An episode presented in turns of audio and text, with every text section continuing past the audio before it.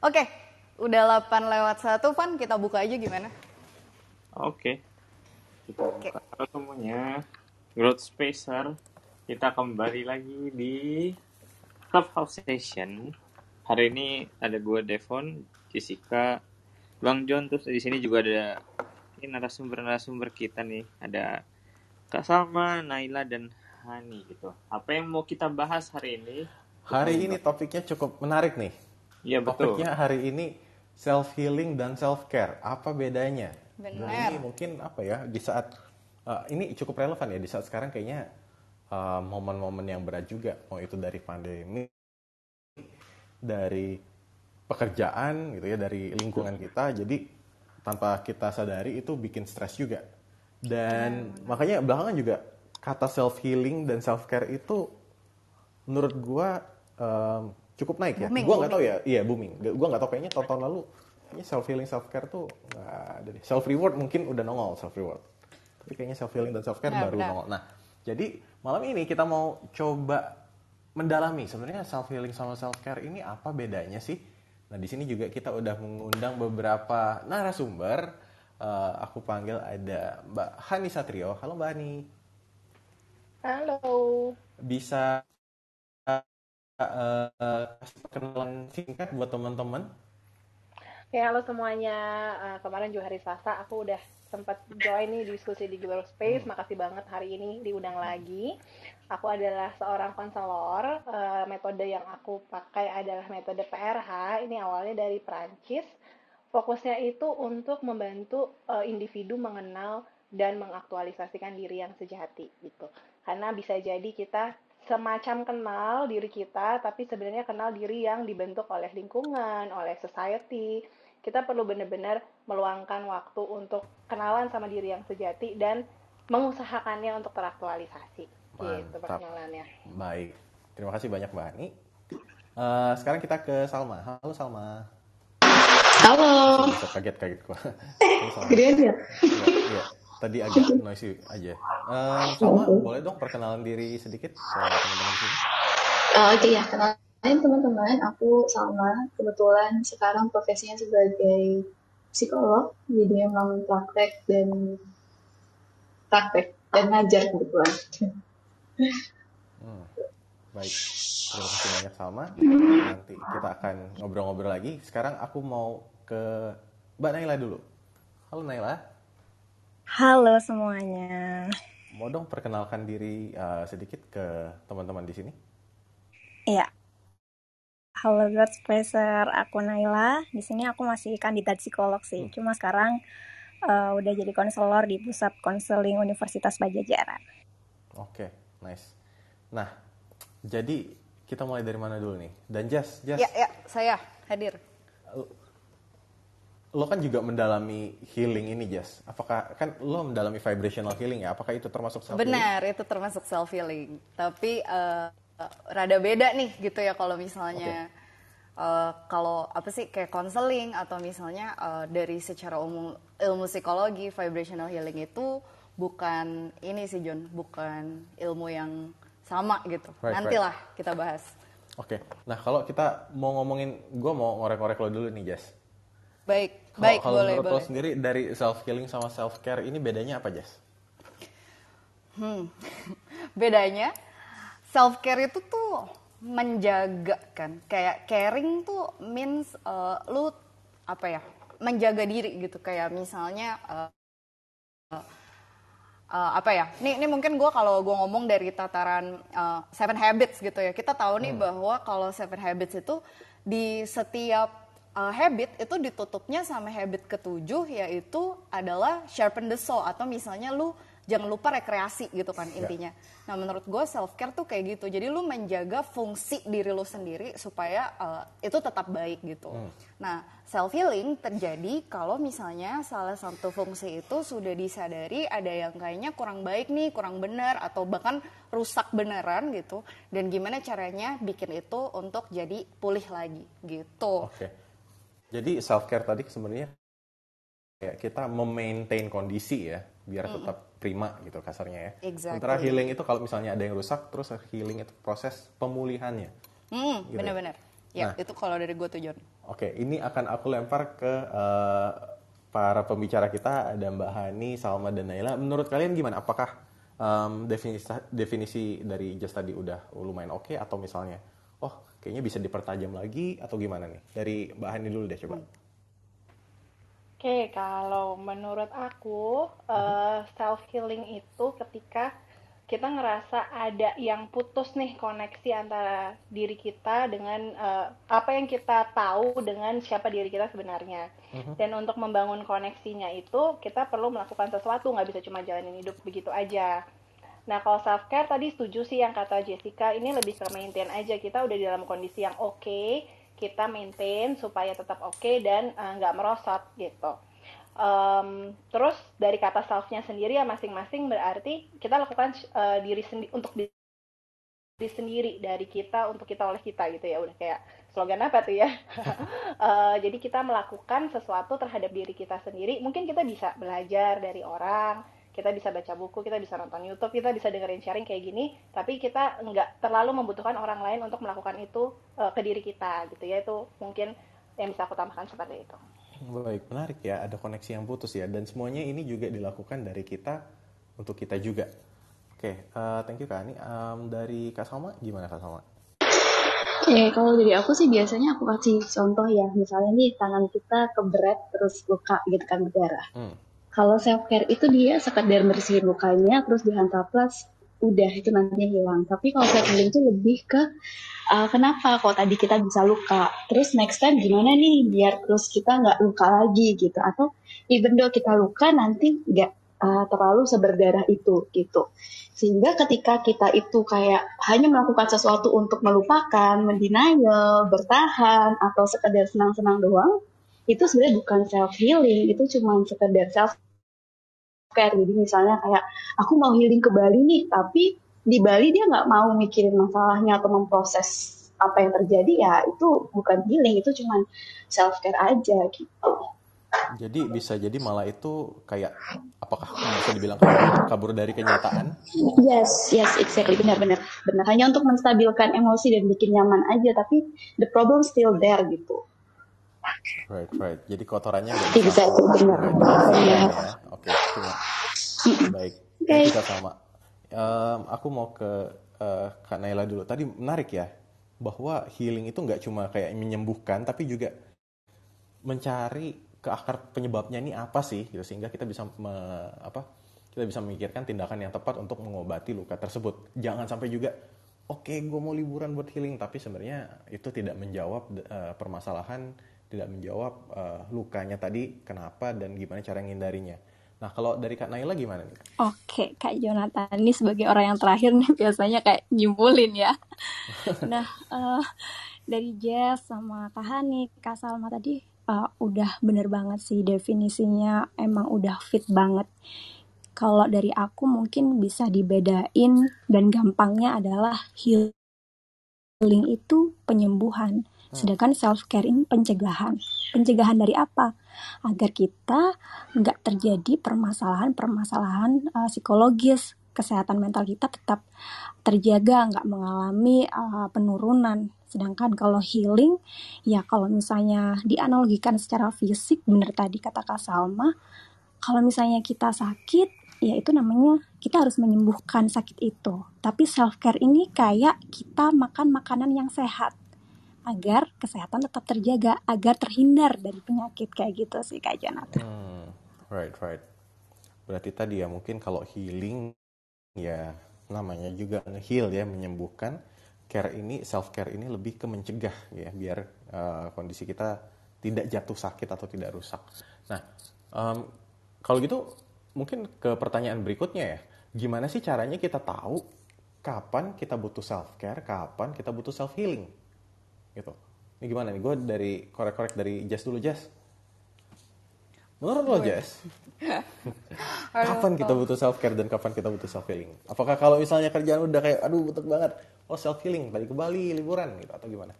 Hmm, kalau gue sih self care tuh tiap hari John gitu. Jadi jadi uh, I think um, kita tuh yang namanya kita menjaga diri, menjaga diri kita tetap berfungsi, merawat diri gitu, itu tuh harus setiap hari karena balik lagi gue berpegang teguh bahwa aset terbesar gue di dalam hidup ini adalah diri gue sendiri, cek gitu kan.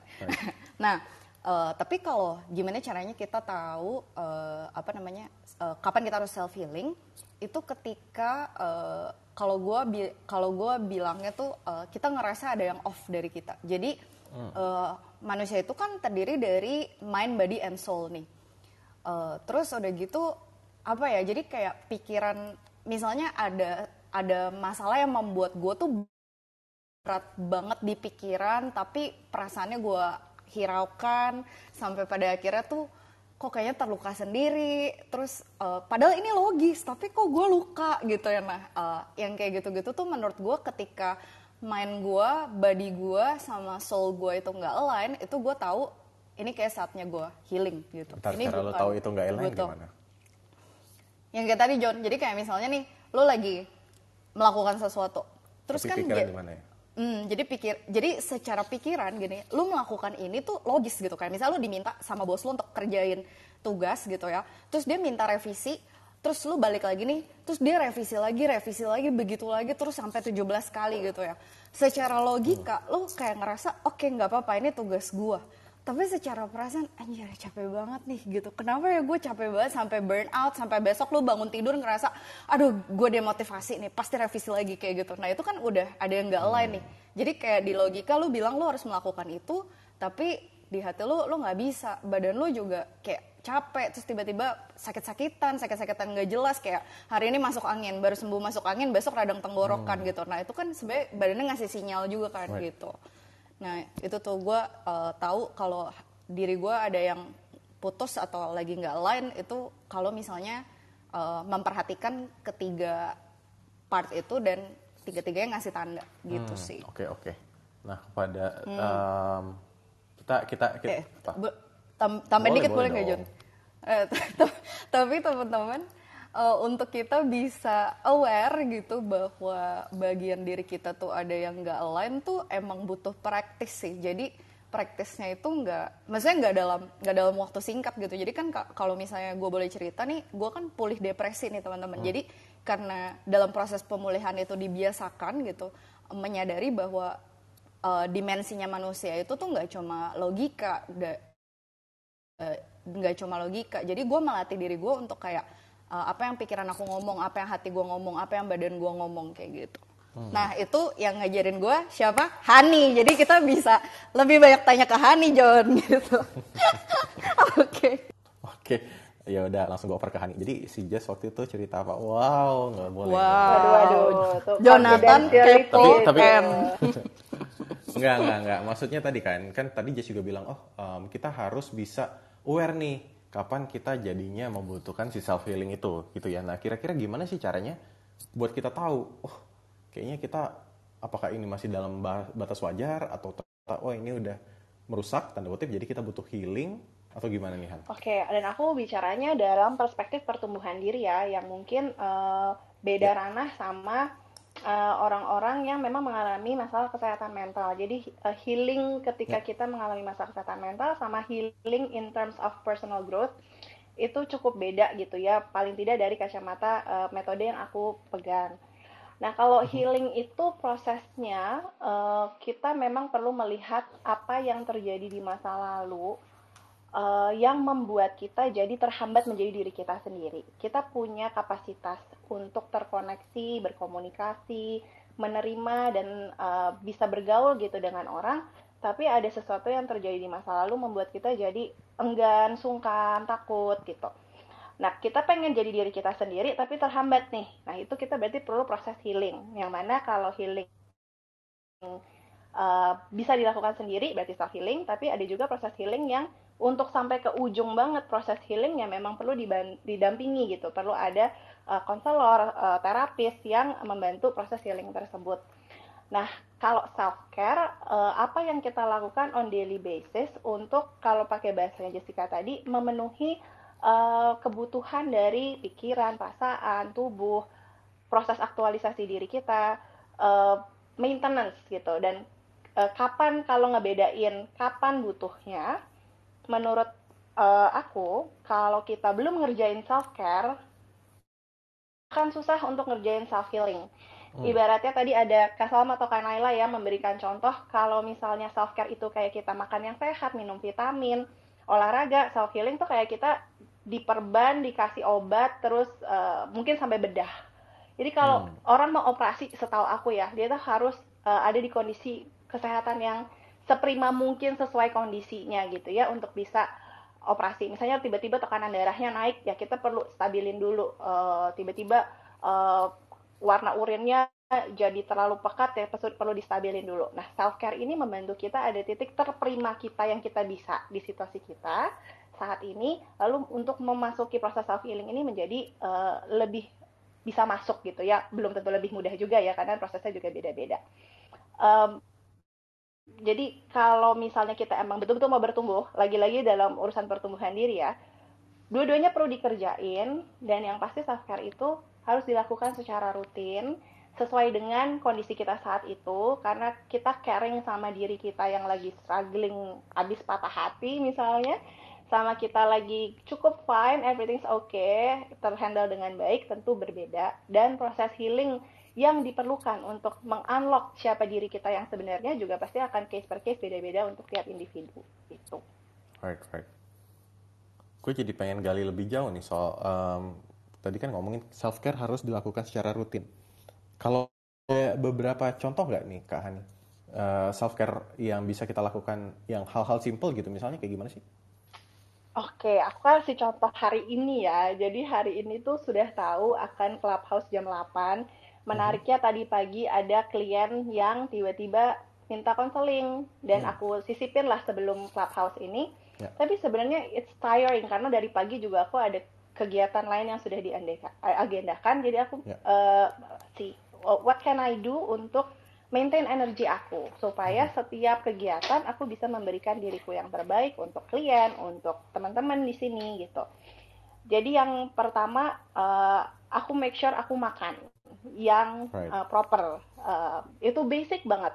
Tadi juga salah satu klien ada yang urusannya tentang uh, tidak bisa perform kerja, akhirnya aku cek lagi, kamu restnya gimana, kamu nutrisinya gimana. Karena ketika yang paling basic tidak terpenuhi, forget about yang advance-advance gitu. Resting, nutrition itu penting banget, aku make sure itu aku ada. Terus um, tadi juga aku sempat uh, hening dulu sebentar, dengerin lagu yang enak, aku ngerasa energiku scattered, aku perlu mm-hmm. centered lagi, uh, dan ini uh, terus trial and error sampai menemukan metode yang paling pas. Uh, dan singkat juga ya, karena mm-hmm. kalau misalnya self care-nya butuh tiga jam ya apa kabar agenda-agenda kita? Tadi aku dengerin lagu yang enak dari Spotify, terus aku ya kayak duduk aja setengah tidur, setengah sadar gitu, pokoknya rasanya rested banget, istirahat banget. Terus ya akhirnya bisa masuk clubhouse ini. Itu misalnya contoh hari ini yeah, aku alamin nice, ya. nice. berarti even hal simple kayak ya tidur cukup makan cukup gitu ya um, gaining your energy dengerin lagu biar moodnya enak itu juga termasuk self care yang sederhana ya tapi bisa langsung kena. Thanks banget buat sharenya kak Ani. Nah sekarang um, geser dikit ke kak Salma. Nah buat kita yang tadi ya bisa uh, apa uh, mengetahui tanda-tanda oh kapan kita harus harus self uh, healing gitu kan. Kalau kalau self care kan kayaknya lebih sehari-hari ya yang lebih rutin. Tapi gimana sih caranya agar oh kayaknya kita butuh udah butuh healing nih. Oke kalau dari aku sih biasanya ada perubahan dari uh, pikiran kita dari pola pikir mm-hmm. kita dari perasaan kita sama perilaku kita yang itu diakibatkan sama uh, suatu peristiwa tertentu contohnya ya kita habis putus cinta terus tiba-tiba muncul pikiran ah semua cowok sama yang aku nggak akan mau pacaran lagi deh karena nanti aku pasti akan disakitin hmm. itu kan sebuah pola pikir yang uh, yang kurang tepat sebenarnya dan itu bisa mengganggu perilaku dia uh, nggak uh, produktif dan segala macam gitu. Berarti kalau ada udah perubahan perilaku perasaan dan pikiran yang mengganggu berarti ada something wrong nih yang perlu dibenahi yang perlu kita coba. Ini agak diperbaiki deh mungkin mindsetnya atau mungkin perasaannya. Atau biasanya peristiwa yang kita alami itu bisa nge-flashback nih memori-memori yang kemarin. Tuh kan benar emang. Aku tuh uh, apa namanya emang gak berguna. Kemarin juga begini kemarin juga gitu emang gitu. Jadi kayak um, kayak, kayak keinget lagi memori-memori yang menyakitkan dan yang kita bawa jadi beban itu gitu dan itu sangat mengganggu. Nah kalau udah kayak gitu memang kita perlu nggak cuma self care ya tapi udah perlu untuk heal karena itu Hmm. sudah too much gitu. Nah, tapi kapan kita bisa menyadari bahwa sebenarnya pikiran itu mengganggu? Kan kadang ada yang malah Heeh. ya malah emang jadi negatif aja ya, emang gua kayak gini gitu. Itu bisa nggak di-trigger dari diri sendiri kayak kita sadar, oh ini nggak baik nih. Oke.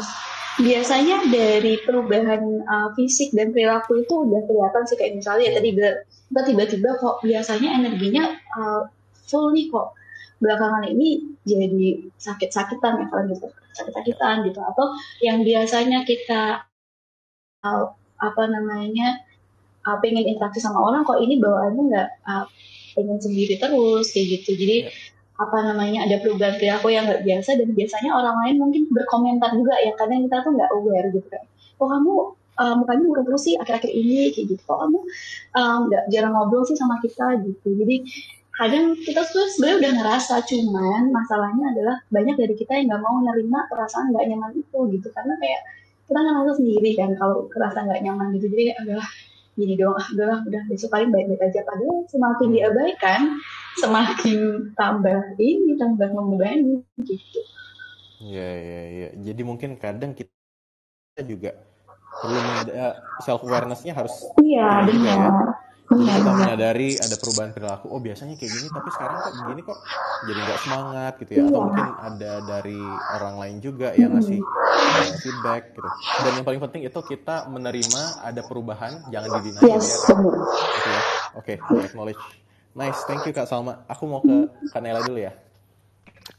Nah, dari Kak Naila sendiri, kira-kira kapan sih kita eh, bisa mengetahui, oh kayaknya ini momennya ini udah butuh self healing nih, bukan self care doang nih, gitu. Kapan nggak? tanda-tanda gitu ya gimana Mhm. ya kita notice nih kalau kita tuh melakukan self healing atau self care nih enaknya atau kebutuhannya apa nah berarti kita harus sama-sama apa namanya hmm, sepakat gitu ya kalau self healing dan self care ini dalam rangka untuk uh, menjaga kesehatan mental kita agar kita uh, sehat secara psikologis. Nah, untuk tahu untuk menuju ke sana kita harus tahu dulu nih uh, Kak Jo dan semuanya tentang kebutuhan psikologis dasar kita. Jadi ada tiga kebutuhan psikologis dasar yang harus dipenuhi oleh manusia. Jika kebutuhan-kebutuhan itu nggak terpenuhi, maka biasanya itu akan mengganggu fungsi kita sehari-hari. Biasanya motivasi kerjanya nggak bagus, kemudian jadi sering punya masalah psikologis. Nah, apa itu tiga kebutuhan psikologis dasar? Yang pertama adalah kebutuhan untuk aku merasa tidak terpaksa, gitu ya. Hmm. Aku tidak terpaksa. Kayak Jess tadi, contohnya Jess tadi, kok kayaknya di kantor sama atasan beginiin jadi burnout. Nah, jangan-jangan kebutuhan untuk merasa aku tidak terpaksanya ini belum terpenuhi. Nah, kemudian yang kedua adalah kebutuhan untuk aku merasa bisa atau aku merasa mampu. Kadang kan ada trigger gitu ya kalau kita ngeliat story teman-teman semuanya, oh kok kayaknya pada dapat beasiswa, banyak yang mencapai itu, mencapai ini dan kita akhirnya lelah secara emosi. Nah, jangan-jangan kebutuhan akan aku merasa bisa ini nggak terpenuhi. Hmm. Yang ketiga itu ada kebutuhan aku merasa berharga atau aku merasa dicintai. Nah, kalau tadi ada, kalau nggak salah Kak Han atau Kak Salma ya, yang mencontohkan putus cinta kemudian jadi eh, apa namanya apa namanya burnout terus emosinya nggak stabil. Nah itu jangan-jangan kebutuhan aku merasa dicintainya nggak terpenuhi. Nah dari ke, uh, tiga kebutuhan dasar itulah kita akan tahu nih mana kapan kita harus healing, kapan kita harus self care. Gitu Kak Jo. Right, right. Jadi kita perlu gali dulu ya, tadi kebutuhan psikologisnya yang aku merasa, kebutuhan aku merasa tidak terpaksa, Mm-mm, kebutuhan untuk aku merasa bisa atau mampu, dan kebutuhan untuk aku merasa dicintai juga ya. betul. Betul. Nah, kira-kira kebutuhan ini bisa kita penuhin sendiri nggak sih, Kak? Atau memang butuh ini dari orang lain gitu? Ada ada hubungannya dengan orang lain juga? Bisa banget dipenuhi dengan apa namanya diri kita sendiri. Nah, uh, untuk memenuhi tiga kebutuhan psikologis dasar itu tuh kita harus membangun koneksi dengan diri kita. Nah, bener tadi kata Kak Hani, bener banget kita harus bangun koneksi. Nah, dengan cara apa? Aku sih nyingkatnya dengan uh, singkatan rumah ya Kak Jo. Hmm, apa tuh? R. R-nya itu ritual atau momen bersama diri sendiri. Kayak me time, berdialog dengan diri. Kalau Kak Hani tadi mendengarkan musik, kayak gitu-gitu ya. Kemudian U, utarakan pengakuan dan pujian pada diri. Jadi harus diakui kalau misalnya ada sesuatu yang baik ya kita akui kalau kita sedang baik, kalau tidak baik ya apa namanya kita harus berani juga mengakuinya. Ya. Ada self awareness di situ. Ya. Kemudian ada M, mengeksplorasi solusi. Jadi nggak berdiam diri tapi harus uh, growth juga kan, mengeksplorasi ya. solusi. Kemudian A itu akui jika ada masalah. Kemudian yang terakhir itu H harus yakin kita bisa berdaya. Gitu aja. Oke, dan aku lihat ini juga um, ada irisannya dengan tadi juga yang dibilang sama uh, apa Kak Hani dan juga Kak Salma ya apalagi yang tadi kalau misalnya apa ada masalah ya udah di acknowledge keadaan kamu kayak gini terus jangan lupa juga uh, uh, membangun koneksi dengan misalnya ya tadi utarakan pengakuan atau puji diri sendiri gitu ya. Dan yang penting tadi harus yakin kalau kita juga uh, bisa berdaya ya. Jadi lebih ke kita pun bisa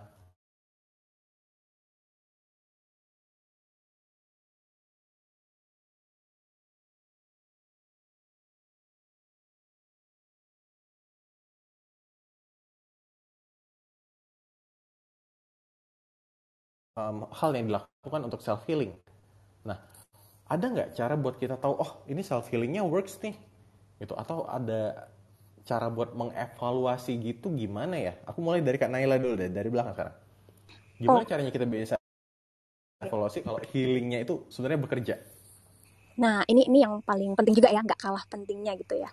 Aku ada satu teknik nih kak, namanya teknik scaling. Nah, mungkin hmm. Kak Salma, Kak Hani juga udah familiar ya dengan teknik itu.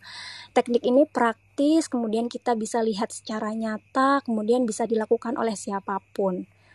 Bahkan pada orang-orang yang nggak tahu tentang psikologi, itu bisa. Tapi teknik ini nih yang harus jadi catatan adalah kita harus sadar bahwa small progress is a progress. Jadi kita harus hmm. menghargai setiap progres kita. Misal, uh, bisa ngomong langsung praktisnya. Ketika kita lagi burnout banget nih emosi. Nah, sebelum kita melakukan self healing, ini kita harus kita nilai dulu seberapa emosionalkah kita, seberapa terganggunya kita ya dari skala 1 sampai 10. Misalnya 10 nih. Oh, aku sekarang lagi berada di posisi 10 nih emosinya, emosi negatifnya. Kemudian aku melakukan healing nih, misalnya dengan cara uh, menulis jurnal atau apa namanya butterfly hug gitu. Oke, setelah menulis jurnal dan butterfly hug ini turun kayaknya jadi 9,5. Nah, ini ya poinnya. Turun menjadi 9,5 pun nggak apa-apa. Nah, itu penilaian kita sendiri ya. Dirasakan itu. Oh, turun jadi 9,5. Kemudian coba cari cara lain. Misalnya cara cara lain dengan relaksasi. Hmm. Oh, dengan relaksasi tiba-tiba turun nih kayaknya jadi 6. Oh, berarti yang works di diri aku ini relaksasi nih berarti. Nah, itu terus bereksplorasi, terus berproses karena ini adalah sebuah journey ya. Yang itu nanti kita gimana kita tahu itu fit sama kita apa enggak. Right, right. Jadi mungkin um, scaling ini bisa berarti kayak oke, okay, kita tahu end goals-nya apa, um, tapi perubahan mungkin tidak bisa langsung terjadi 100% Betul. ya. Jadi kita bisa patok oke okay, 10%, 20% dan seterusnya. Jadi kita notice oh saya begini oh ini udah 20% nih bagus. Nanti minggu depan kita lanjut lagi tambah lagi 10% gitu ya. Oke okay, nice. Kalau dari Kak Salma gimana caranya kita bisa uh, mengevaluasi efektivitas dari self healing atau apakah itu sudah berhasil atau belum? Itu gimana Kak? Kalau dari aku biasanya kita udah cukup bisa heal atau belum itu ketika apakah kita udah bisa melihat uh, situasi atau kondisi itu atau pengalaman itu dari sudut pandang yang berbeda gitu. Jadi kalau misalnya kemarin kita marah-marah uh, apa namanya menyalahkan diri banget gitu ya, terus sekarang kayak iya kan itu bukan salahku juga sih gitu. Itu kan sudah ada sedikit perubahan sudut pandang gitu. Atau kayak ya itu kan pilihan dia yang ngelakuin itu bukan bukan karena aku gitu jadi uh, ada sudut pandang yang sedikit berubah paling tidak memaknai satu pengalaman itu paling tidak uh, kita bisa punya apa ya sudut pandang dan pemaknaan pengalaman itu yang lebih luas gitu hmm, right melihat kejadian dari sudut pandang atau kalau misalnya kita tanya ke teman kita juga bisa nggak kak? Menurut kamu kamu udah gini itu apakah cukup objektif juga? Um, kadang bisa sih gitu. Jadi kadang uh, dari teman tuh bisa melihat kalau kita jadi lebih jadi lebih uh, cheerful mungkin ya jadi lebih uh, happy kayaknya bisa lebih sumringah gitu biasanya bisa juga cuman balik lagi ya bagaimana uh, perspektif kita juga penting sih gitu oke oke. Aku ke Kak Ani sekarang kalau gitu. Kak Ani, um, menurut Kak Ani gimana caranya biar kita bisa evaluasi apakah self healing ini efektif atau enggak Kak? Oke, aku mengembangkan dari jawaban teman-teman ya. Yang pertama, hmm. uh, teknik scaling baru tahu tuh namanya uh, Kak Naila tadi teknik scaling walaupun aku juga kurang lebih memakai itu yaitu ngecek intensitas emosi ya. ya. Uh, kalau di metode PRH kita tuh proses untuk mendiscover diri kita dengan menulis dan cara menulisnya tuh sangat-sangat uh, penting gitu ya bagaimana kita mengeksplorasi perasaan sehingga kita makin lama makin memahami kita tuh ingin ngalamin apa sih dan setelah itu biasanya kita jadi lebih kenal diri kita sendiri ada pemahaman baru tentang siapa diri kita bukan hanya tentang emosinya aja uh, pertama efektif itu kalau begitu dilakuin langsung kerasa efeknya. Um, karena kita lagi ngomonginnya efektivitas ya, bukan cuma sekedar bekerja apa enggak gitu. Suka banget pakai uh, istilahnya Kak Jo tadi. Kalau misalnya kurang efektif, kayak mungkin um, terlalu works dan mungkin perlu dilakukan berkali-kali gitu sampai kerasa manfaatnya. Ya, kalau punya uh, waktu, energi silahkan. Tapi kalau kita memang mau mencari yang efektif, yang mana metode itu ada sangat-sangat banyak, begitu dilakukan sekali itu sudah mulai berasa ada bedanya dari sebelum melakukan. Kemudian yang penting juga adalah apakah bertahan lama. Kalau setelah kita ngerjain satu jam kemudian kita masih oke okay nih, tapi malam harinya kita udah mulai berantakan lagi. Mungkin dicari yang lain yang lebih uh, jangka panjang efeknya. Hmm. Uh, kalau buat aku sendiri akhirnya setelah aku juga sampai ada di sini um, window shopping gitu ya, uh, metode shopping gitu ke mana-mana. Ada metode-metode self healing tuh yang kok kayaknya nggak sampai akar gitu loh. Emosiku kayak ya aku mengakui emosiku, tapi ternyata masih di situ. Terus ketemu trigger yang kurang lebih sama masih muncul lagi. Terus mesti dilakukan berkali-kali, kok kayaknya aku butuh yang lebih cepat ya gitu. Sampai akhirnya uh, nyobain macam-macam dan buatku metode PRH itu sangat membantu karena kalau kita ngerjain tekniknya dengan benar, kita nulis satu paragraf, dua paragraf tentang apa yang dirasain, itu betul bisa mengevakuasi apa yang kita rasain. Eh, tapi juga dengan catatan bukan dengan uh, bukan orang yang lagi mengalami gangguan kesehatan mental ya. Karena PRH itu untuk orang yang sudah cukup fit lalu mau semakin bertumbuh untuk uh, menjadi dirinya sendiri. Pasti akan ada dinamika emosi uh, yang berbeda kalau orangnya sedang mengalami gangguan depresi, hmm. kecemasan atau gangguan kepribadian lainnya. Ya. Jadi tadi kuncinya satu, langsung kerasa manfaatnya. Yang kedua, manfaatnya juga bertahan cukup lama. Gitu hmm. kalau dari aku. Nice. Pokoknya diawali dengan kita coba untuk menulis ya, menulis untuk eksplorasi perasaan. Jadi kita mungkin menuangkan apa yang kita rasakan ke dalam jurnal harian gitu. Jadi kita juga paham sebenarnya apa yang kita rasain dan lebih paham sama diri kita sendiri. Um, ya benar, silakan. Wah, nih ya John ya, kalau denger konselor asli sama psikolog-psikolog kan gue jadi minder. Gak, gak, gak, gak. Itu reaktif, kan reaktif, reaktif. Ya, ya, ya. Nah, nah, uh, kalau misalnya tadi uh, dari Hani atau uh, Kak Salma sama Naila uh, itu kan uh, ada tekniknya gitu ya teknik scaling ini gitu. Nah kalau dari gue pribadi ini uh, jawaban orang awam sih. Jadi Jessica sebagai orang awam menjawab kapan kita tahu kalau self healing kita tuh bekerja hmm. ketika gitu ya uh, kita tuh jadi uh, fully function lagi gitu. Jadi uh, kalau misalnya apa ya kayak kayak tadi gitu ya kayak misalnya uh, contoh balik lagi gue balikin nih ke contoh disuruh revisi sampai berkali-kali sampai kayaknya gue sakit-sakitan sampai gue burn out sampai tapi logika gue bilang terus ayo nih bisa bisa gitu kan ya nah uh, fully function tuh kayak gimana sih? Jadi kayak si pikirannya, hatinya, sama badannya itu sama-sama sanggup dan siap menghadapi uh, resiko-resikonya gitu. Jadi kayak misalnya, oh oke okay nih uh, revisi 17 kali gitu. Misalnya ini jalan ke yang 18. Logikanya bilang kayak, uh, oke okay, nih yang 18 uh, kerjain ya gitu kan kerjain. Nah uh, hatinya tahu juga gitu. Oke, okay, uh, maksudnya nggak apa-apa nih gue revisi lagi gitu kan. Uh, gue siap kok menghadapi ini gue bisa kok gitu nah terus badannya juga nggak sakit-sakitan karena badannya juga siap gitu itu jawaban gue sebagai orang awam nih John tapi kalau jawaban gue sama sebagai uh, ibu vibrational healing cek gitu ibu vibrational healing geli banget nah jadi itu teman-teman uh, kita tuh dalam uh, dalam hidup manusia dalam tubuh manusia kita tuh diberkati sumber-sumber energi di badan kita itu tuh uh, namanya cakra nama nama kerennya gitu ya. Cakra kita ada tujuh gitu. Uh, cakra ini tuh bisa dicek gitu ya. Cakra kita bisa dicek uh, apakah dia lagi balance atau enggak. Jadi cakra itu punya energi sendiri, punya warna sendiri, dan ketika uh, fungsi kita baik, cakra-cakra kita tuh gemerlap gitu ya. Jadi dia menyala dengan warna yang tepat gitu. Terus udah gitu dia bergetar dengan getaran yang tepat gitu.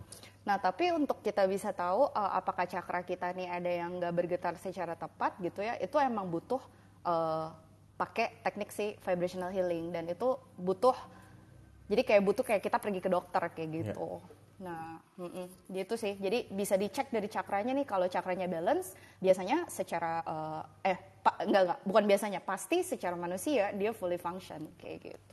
Right, right. Ini tuh jadi ini sih kayak oh Gimana, ternyata self self healing ini self care ini juga macam-macam ya. Tadi kalau dari psikolog ada tadi uh, teknik-tekniknya. Dari dari jazz sendiri juga ada vibration vibrational healing gitu Nah, sebetulnya gue jadi jadi penasaran gitu kayak self healing itu dari katanya kan self gitu. Kalau misalnya self reward ya kan kita nge, uh, misalnya beli barang gitu kita gitu. Ya. Self healing itu kayak gimana? Nah, apakah yang apakah harus kita sendiri yang lakuin atau gimana? Nah, soalnya kan kemarin ada sempat heboh nih yang yang berita mecah-mecahin barang tulisannya self healing oh, betul, gitu. betul, betul.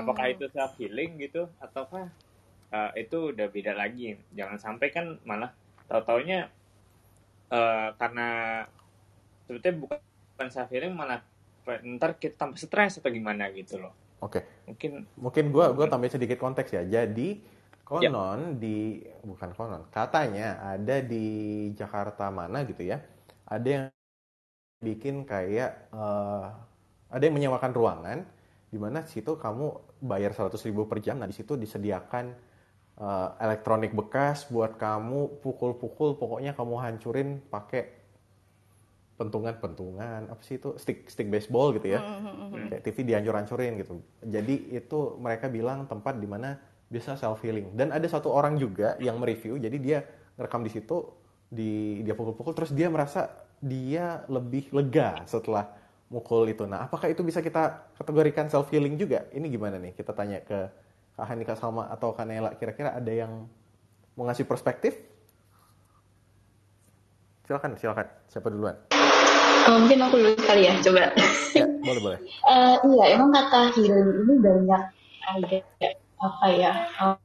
Um, orang-orang merasa ketika udah lega, udah enakan, emosinya udah stabil, terus itu berarti heal. Padahal itu belum tentu. Itu bisa jadi kayak ketika nanti lu dihadapin dengan masalah yang sama kalau misalnya perspektifnya masih sama emosinya masih balik lagi itu berarti belum heal. Karena kayak kan balik lagi ke square one gitu kan. Nah makanya perlu dicek nih. Biasanya nih ketika dia udah rilis emosinya itu sebenarnya udah first step of uh, self healing gitu. Jadi memang untuk step awal self healing adalah gimana dia bisa merilis emosi-emosi yang dirasain dengan sehat sebenarnya. Masalahnya orang Indonesia adalah kadang dia sulit untuk mengeluarkan dengan kata-kata atau kadang sulit untuk mendescribe apa yang dirasa sehingga kadang butuh media lain. Hmm. Jadi salah satunya tadi ya mukul-mukul atau biasa kalau yang aku gunain itu bisa pakai art dan lain, dan lain sebagainya gitu. Jadi itu sebenarnya first step untuk uh, ya ke arah heal tapi sebaiknya setelah dia agak legaan gitu dia coba paham nih sebenarnya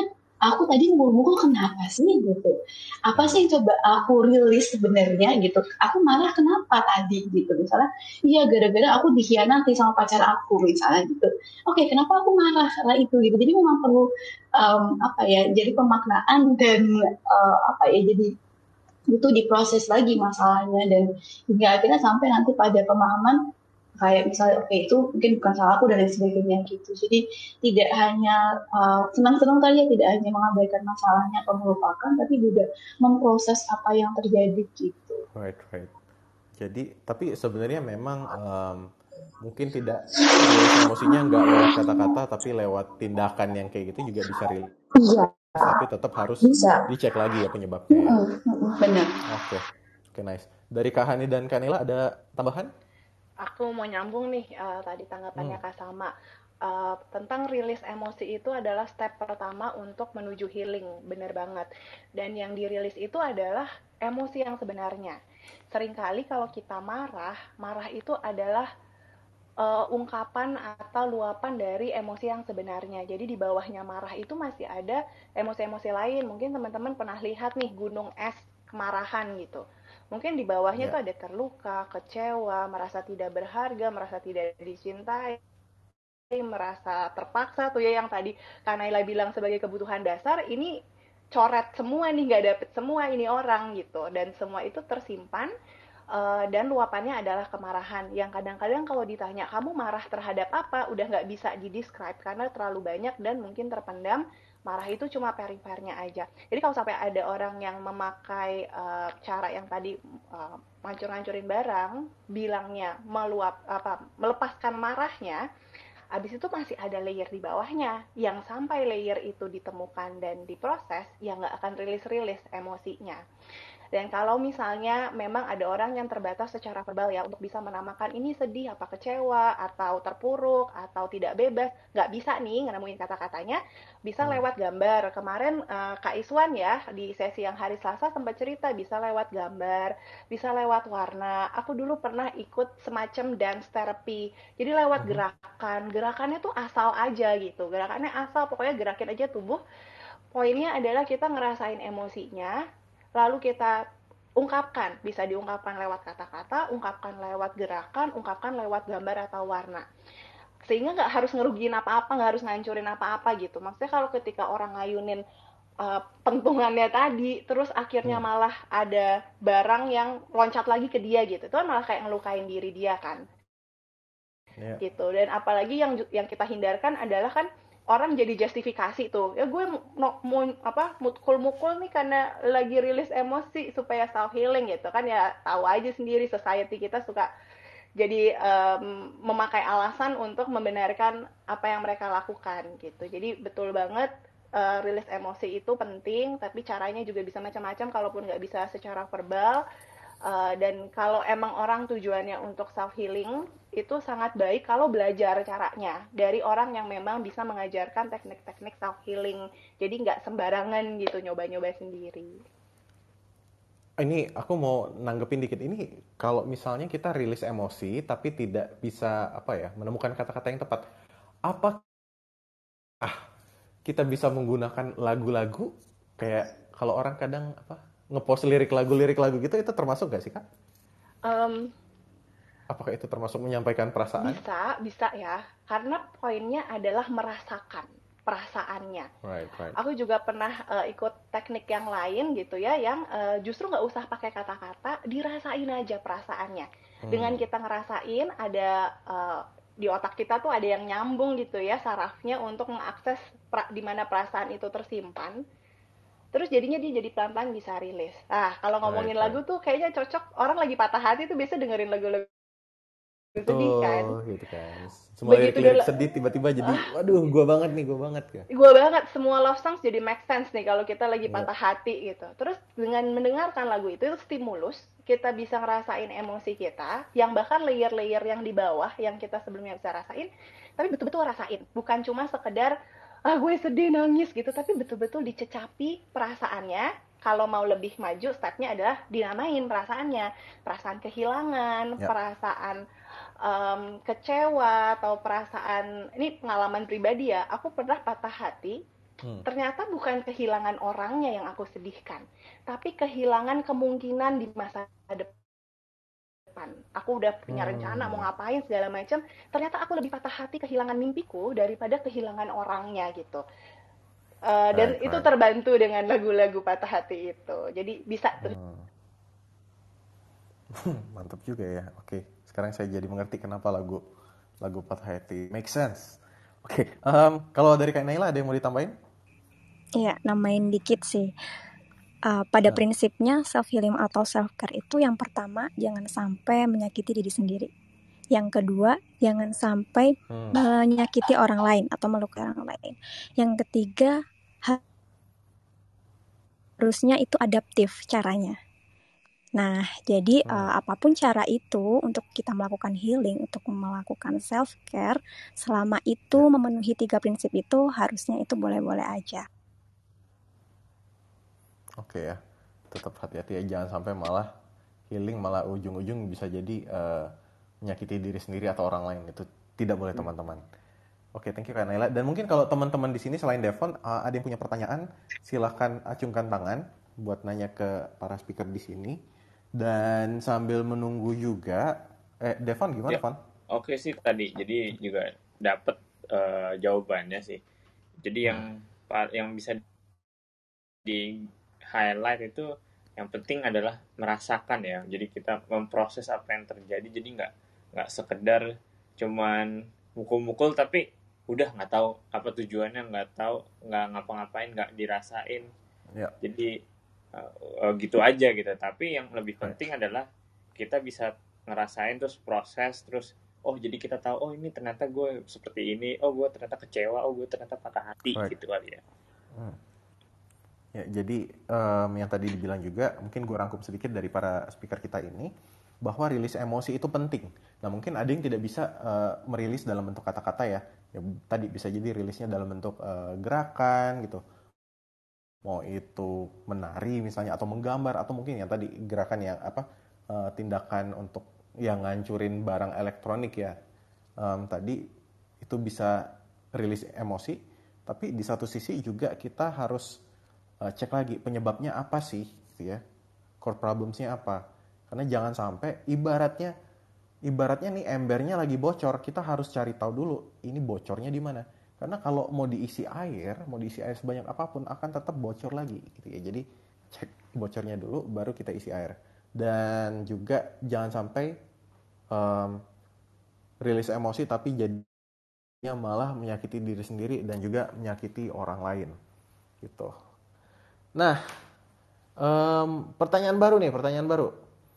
Jadi um, ada nggak sih apa ya cara buat kita lebih mengenal sebenarnya apa yang kita butuhkan buat saat ini terkait dengan self healing dan self care. Itu gimana ya caranya biar kita bisa jadi lebih aware sama diri sendiri dan kita juga jadi tahu oh sebenarnya yang kita butuhkan apa sih gitu. Atau mungkin kita harus konsultasi ini ke profesional gitu ya. Nah gimana nih dari para pembicara kita dari Kak Hani gimana Kak? Um, konsultasi kepada profesional itu uh, buatku sangat-sangat membantu ya karena uh, hmm. untuk kita tahu kita lagi ngalamin apa kalau pakai kacamata kita pribadi siwer gitu ya blur gitu kita nggak bisa lihat gitu dan kepada siapa kepada siapa pun yang kita punya akses. Kalau punya akses pertama ke psikiater go. Psikolog ya. silahkan. Konselor go ahead.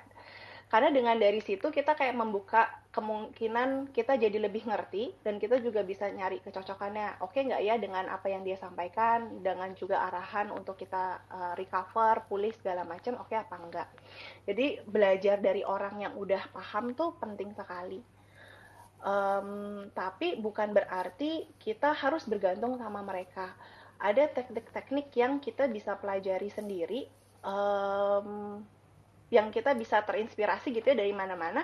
Terus kita hmm. coba aja dulu kita kerjain. Kalau rasanya memang berdampak dan ada manfaatnya ada bedanya lah minimal dari yang uh, sebelumnya uh, ya bisa aja kita terusin pakai gitu. Uh, aku tadi kayak kepikiran sesuatu terus kayak agak hilang untuk memunculkannya kembali boleh diulang kak pertanyaannya? Oke, jadi gimana caranya agar kita bisa jadi lebih aware nih uh, terhadap uh, apa? Terhadap apa yang kita butuhkan terkait tadi ya self healing Oke. atau gimana sih tips dan trik biar kita lebih Oke, kenal diri sendiri dan apa yang kita butuhin? Aku ingat tadi aku bilang apa? Yaitu pentingnya memberi jeda Hmm. terhadap diri sendiri. Sering banget nih ya, aku kalau lagi sibuk apa segala macam gitu nggak berasa, oh, kayaknya superwoman banget. I can conquer the world. Terus begitu semua orang pulang, udah nggak ada kerjaan, lalu aku diam dengan diriku, baru perasaannya bisa muncul. Hmm. Bisa jadi kita sengaja sibuk karena kita mau mendistraksi dari ketemu dengan diri sendiri. Jadi Ya. penting untuk memberi jeda. Tadi Kanaila juga, wah itu tadi eh, rumah ya, singkatan rumah itu bagus banget. Kalau kita meluangkan waktu untuk ketemu sama diri sendiri, kita jadi tahu apa yang sedang terjadi, eh, lagi butuh apa, dan kalau di titik kita nggak ngerti, nggak bisa memahami diri sendiri, mungkin itu saatnya untuk ketemu dengan profesional. Right, right. Memberi jeda ya. Penting juga ini, betul. Apalagi di masa di mana sekarang kayaknya, aduh, masa nggak ngapa-ngapain dia? Gitu. Ada waktu nih, wah bisa ngapain gitu. Malah jadinya capek sendiri kali ya. Oke, kalau dari eh, Kak Salma, gimana Kak Salma? Apa ada apa ya? Ada tips nggak gimana ya caranya biar kita bisa lebih mengerti self aware dan apa yang kita butuhin terkait self healing? Kalau dari aku dimulai dari membiasakan diri untuk eh, refleksi sih dalam artian eh, sebelum tidur mungkin atau waktu bangun luangkan waktu 10-15 menit untuk untuk coba em, memahami ataupun coba hari ini aku ngapain aja? Eh, kira-kira ada emosi apa hari ini? Meskipun kadang kita bingung menamai pakai satu label emosi mungkin nggak apa tadi pakai cara-cara yang lain atau iya jadi aku hari ini uh, ngelakuin A, B, C, D, F, G, terus uh, ada sempat terpikir A, B, C, D, F, G, dan lain sebagainya. gitu. Jadi semakin sering kita uh, meluangkan waktu lagi-lagi untuk uh, connect dengan diri sendiri, untuk coba menyadari apa sih yang dirasain, apa sih yang dipikirin, nanti refleks uh, ke depannya akan lebih mudah muncul. Kayak, oh ini aku sakit punggung nih bukan karena bukan karena sakit nih karena karena stres nih banyak pikiran gitu kadang-kadang kalau misalnya semakin um, semakin sering kita connect kita akan semakin apa ya semakin mudah untuk paham apa yang kita uh, rasakan kita pikiran dan apa yang terjadi di diri kita gitu Right. Right. Membiasakan diri untuk refleksi. Nice, nice. Oke, em, aku ke Kanaila sekarang. Gimana Kanaila? Ada tips nggak kira-kira apa yang kita Dari butuhkan Kak, biar kita bisa lebih mengenal? Oke, dari Kak Hani sama Kak Salma udah lengkap banget sih tadi. Kalau dari aku yang selain rumah tadi ya, yang sing- singkatan rumah itu ada satu tips, yaitu mungkin ya, eh, kalau dalam kehidupan sehari-hari, kalau kita lempeng-lempeng aja kayaknya nggak ada rasa tergugah gitu ya untuk untuk apa berefleksi atau apa gitu ya. Nah, ini jadikan satu momen ketika dan ketika momen itulah kita uh, ajak diri kita untuk berefleksi ketika ada masalah justru ya. Jadi alih-alih untuk menghindari suatu masalah itu, kita berefleksi dengan masalah itu. Kenapa masalah ini bisa terjadi? Reaksi apa yang aku munculkan ketika ada masalah dan lain sebagainya. Dan sampai itu problem solving. Jadi refleksi ketika ada masalah itu mungkin menjadi salah satu tipsnya di antara Mbak Hani dan Mbak Salma. Gitu Kak Jo. Oke, nice. Kalau misalnya, em, kalau gue ya mungkin kalau di gue ini self care-nya termasuk main PS apa itu? Self healing gue ya. Entah kenapa kayak gue merasa aduh udah kerja seharian suntuk, jadi malam-malam udahlah gue main PS gitu. Apakah itu termasuk self care? Kayaknya self care gue ya. Atau mungkin jangan jangan saya sudah terluka terus healingnya lewat PS, entah ya. Gimana Jess? Gue jadi ketawa gara-gara saya sudah terluka kemudian main PS. Nggak Jon, jadi kan um, tidak ya? Nggak, jadi basically teman-teman perlu diingat sekali lagi untuk kita bisa melakukan self care dan self healing itu metodenya bisa sangat bermacam-macam gitu. Tapi balik lagi nih ke tujuan utama gitu kan ya. Eh, kenapa sih kita butuh care? Kenapa sih kita butuh healing? Karena kita butuh menjadi orang yang fully functional, bener kan ya? Right. Gitu. Nah, eh, mungkin kalau misalnya tadi eh, bahasanya Hani atau eh, Kasal sama atau Kanaila gitu kan uh, semuanya bilang tentang coba deh uh, untuk berefleksi dan semakin terkoneksi ke diri sendiri. Nah sebagai uh, salah satu orang yang survivor dari depresi nih, uh, waktu itu gue inget banget apa yang psikolog gue suruh gue lakukan di pertemuan pertama. Uh, jadi ini sebelum ketemu Hani nih. Jadi sebelum ketemu Hani, uh, gue sempat ke psikolog gitu kan. Dan salah satunya tuh ternyata yang ini tuh cukup mudah teman-teman, cukup mudah. Untuk kita bisa terkoneksi ke diri kita sendiri, pertama-tama tahu dulu nih, kita tuh fully function ketika apa sih gitu. Nah, untuk kita tahu kita fully function ketika apa, kita bisa mulai dari listing, kita tuh strength-nya apa sih, weakness kita tuh apa sih gitu. Jadi dari situ tuh kita bisa ngukur gitu kayak, oh ternyata uh, misalnya nih, uh, gue uh, strength-nya, uh, gue tuh orangnya cepat belajar gitu kan ya uh, cepat belajar gitu. Nah, uh, ketika fungsi cepat belajar ini hilang dari diri gue, gue tuh jadi tahu, oh ini ada yang salah gitu, gitu. Jadi uh, pengen nambahinnya di depannya sih. Jadi uh, nanti uh, di belakang-belakang gitu, setelah kita tahu nih, at least uh, strength sama weakness kita, kita juga mesti biasain sih untuk kayak banyak-banyak refleksi, banyak-banyak ngobrol sama diri sendiri. Kalau di versi gue tuh banyak-banyak terkoneksi sama mind, body, and soul itu tapi untuk uh, teman-teman nih mungkin yang baru apa ya baru pertama kali banget dengar konsep self healing dan self care gitu uh, intinya tahu dulu nih kalian tuh fully functionnya seperti apa sih karena itu tujuan utamanya di self care dan self healing kan hmm. dari situ kita bisa coba terkoneksi dengan cara kita ngelis dulu deh at least strength aku apa ya weakness aku hmm. apa ya itu yang mau gue tambahin John dan kalau misalnya emang ternyata main PS itu bisa merefresh lo, uh, bikin lo fully function lagi besoknya, dan it works gitu kan. Dan it's your self care gitu. Gitu. Hmm. Oke. Okay. Right, right. Jadi lo juga harus mengetahui kondisi prima lo seperti apa ya. Jadi lo tahu ketika wah kayaknya lo off nih gitu. Hmm. Jadi kayak enggak ya. lagi disconnect. Oke. Okay. Gue mau sedikit tambah tadi dari Kasama juga ada uh, kurang lebih mirip ya sebetulnya tadi kan uh, memikirkan apa yang udah kita lakuin hari ini gitu ya segala hmm. macam. Hmm. Nah mungkin yang gue lagi lakuin beberapa bulan terakhir itu uh, journaling, tapi interstitial journaling. Jadi uh, kalau mungkin biasa orang journaling setiap apa ya uh, mengakhiri hari gitu lah malam-malam baru journaling hari ini ngapain. Tapi gue mencoba untuk uh, journaling setiap saat gitu loh lagi ngerasain apa jadi misalkan kayak sekarang nih gue uh, gue tulis nih bisa di HP lah atau di buku catatan atau apa.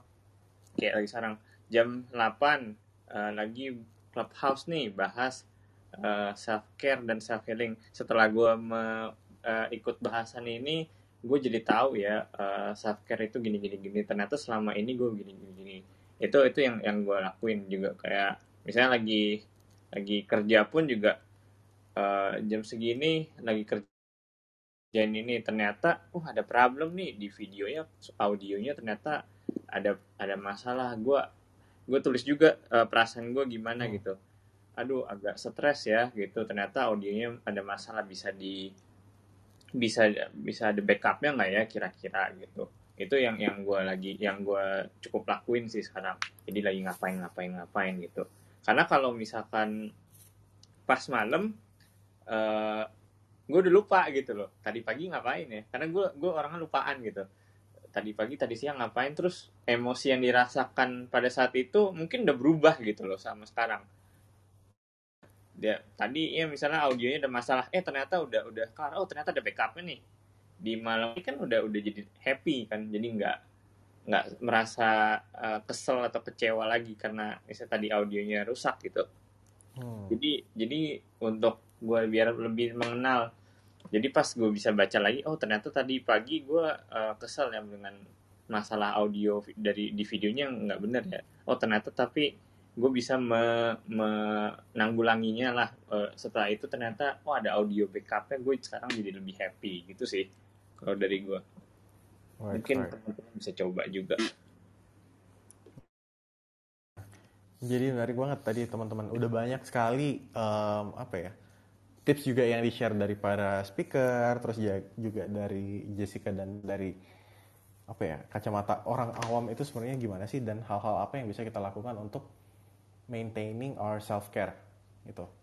Um, dan ini juga sudah jam 9 jadi um, tanpa berlama-lama lagi mungkin gue akan sebelum kita menutup uh, sesi kali ini gue akan meminta uh, para speaker untuk memberikan kesimpulan lah atau kata-kata penutup buat teman-teman di sini yang um, pengen mulai melakukan self care secara rutin dan juga uh, melakukan self healing biar tubuhnya kembali ke kondisi prima. Nah, dari Kak Hani dulu deh. Ada kata-kata penutup nggak buat teman-teman Kak?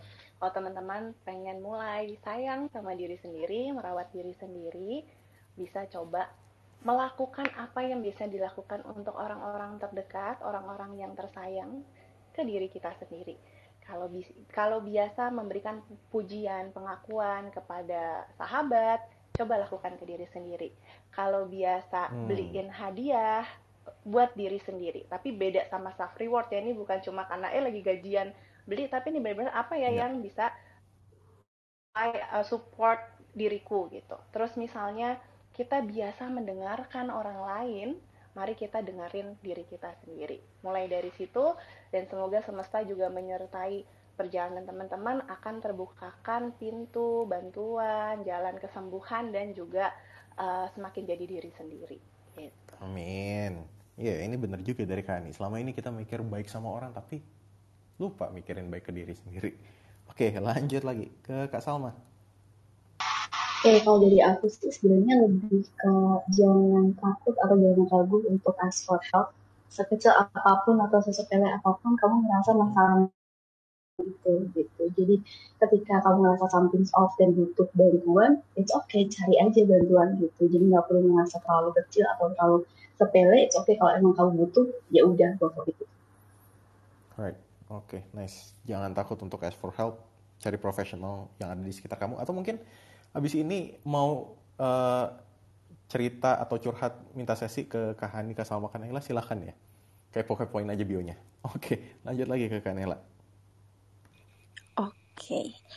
Jadi self healing dan self care itu adalah sebuah journey, sebuah proses, hmm. maka nikmati prosesnya, hargai prosesnya karena siapa lagi yang bisa apa yang paling peduli sama diri kita kalau nggak diri kita sendiri. Nice. It's a journey, jadi jangan lupa nikmati uh, journey dan prosesnya ya. Oke, okay. thank you banget uh, dari Jess. Devon mau nambahin? Ini ada Harry juga nih. Mau menyapa Harry dulu, John? Apa? Oke, boleh, okay. boleh, boleh. Silakan. Halo Harry. Halo Harry. Eh, Harry hilang. Harry Harry malu. Gak apa-apa ya, Harry. Lain kali kita ngobrol. C gitu kan. Nah. Ada yang mau ditambahin uh, dari Jess? Uh, in, mau mau mau mau John. Jadi intinya hmm. uh, yang pertama adalah self care atau self healing itu nggak akan terjadi kalau kita nggak mulai, cie gitu hmm. kan. Segala sesuatu nggak akan terjadi kalau kita nggak mulai teman-teman. Dan aku nggak tahu nih uh, uh, alasan teman-teman tuh hari ini datang ke clubhouse ini apa gitu. Apakah banyak yang lagi terluka gitu, ataukah pengen tahu doang gitu. Tapi yang uh, pengen aku pesan adalah hidup kita tuh nggak berhenti di satu titik teman-teman. Jadi uh, lakukan yang terbaik buat diri kita sendiri karena diri kita adalah aset terpenting gitu. Jadi lakukan self care dan self healing mulai dari sekarang. C gitu. Gitu John. Oke. Okay. Nice, nice. Dan juga mungkin uh, menambahkan sedikit merangkum juga dari yang sudah dibicarakan speaker bahwa hmm. um, healing itu nggak cuma menyembuhkan ya, tapi juga coba kita cari penyebabnya. Hmm. Ibarat tadi, kalau ada ember bocor ya cara memenuhi ember tersebut adalah tutupin dulu, tambal dulu bocornya, hmm. baru isi air. Karena mau lo isi air banyak pun kalau embernya tetap bocor ya tetap akan kosong lagi. Dan um, penting juga buat kita uh, menyadari uh, adanya emosi yang perlu uh, dirilis gitu. Um, emosi yang perlu dirilis mungkin nggak dalam bentuk kata-kata mungkin bisa dieksplor apakah misalnya dalam bentuk gerakan atau misalnya gambar atau apa gitu ya dan kalau misalnya butuh bantuan dari profesional untuk membantu mengurai uh, atau me, apa ya menemani proses healing kamu silahkan cari profesional bisa coba hubungi Kak Hani Salma dan Kak Naila juga dan juga tadi ada dari Kak Naila penting untuk kita membangun koneksi dengan diri kita jadi menggunakan metode rumah gitu. Ada ada akronimnya nih rumah. Dari ritual atau momen bersama diri sendiri untuk R, U utarakan pengakuan atau puji diri sendiri, M eh, mengeksplorasi solusi, A akui masalah. Dan H harus yakin agar kita eh, harus yakin bahwa kita bisa berdaya gitu. Terima kasih banget buat Kak Hani, Salma dan Kak Naila em, untuk sesi malam ini yang sungguh eh, mencerahkan. Dan gue bingung ini ada Harry. Apakah Harry mau bertanya? Harrynya nongol lagi. Her Her Her oke tidak ada respon dari Harry kalau gitu kita akhiri saja Oke. Oke, teman-teman Kita akhiri aja sebelum. Nah. sebelum diakhirin sama John nih, eh, aku mau ngasih eh, apa reminder gitu. Oh. Oke, reminder bahwa jangan lupa eh, Clubhouse ada di setiap hari Selasa dan Kamis jam 8 malam, juga hari Sabtu jam 3 sore. Jadi kalau hari Sabtu besok nggak ngapa-ngapain, yuk Clubhousean lagi gitu. Dan terakhir, buah belimbing, buah mangga, mau self care atau healing, Yuk bersama Growth Space terus tumbuh bersama. Yeah. Mantap agak gak Jun? panjang sih tapi ya udah cakep ya bodoh lah gitu. Yang penting rhymes. Oke. Oke, thank you teman-teman semua, thank you para pembicara dan sampai ketemu di eh, Clubhouse Clubhouse berikutnya.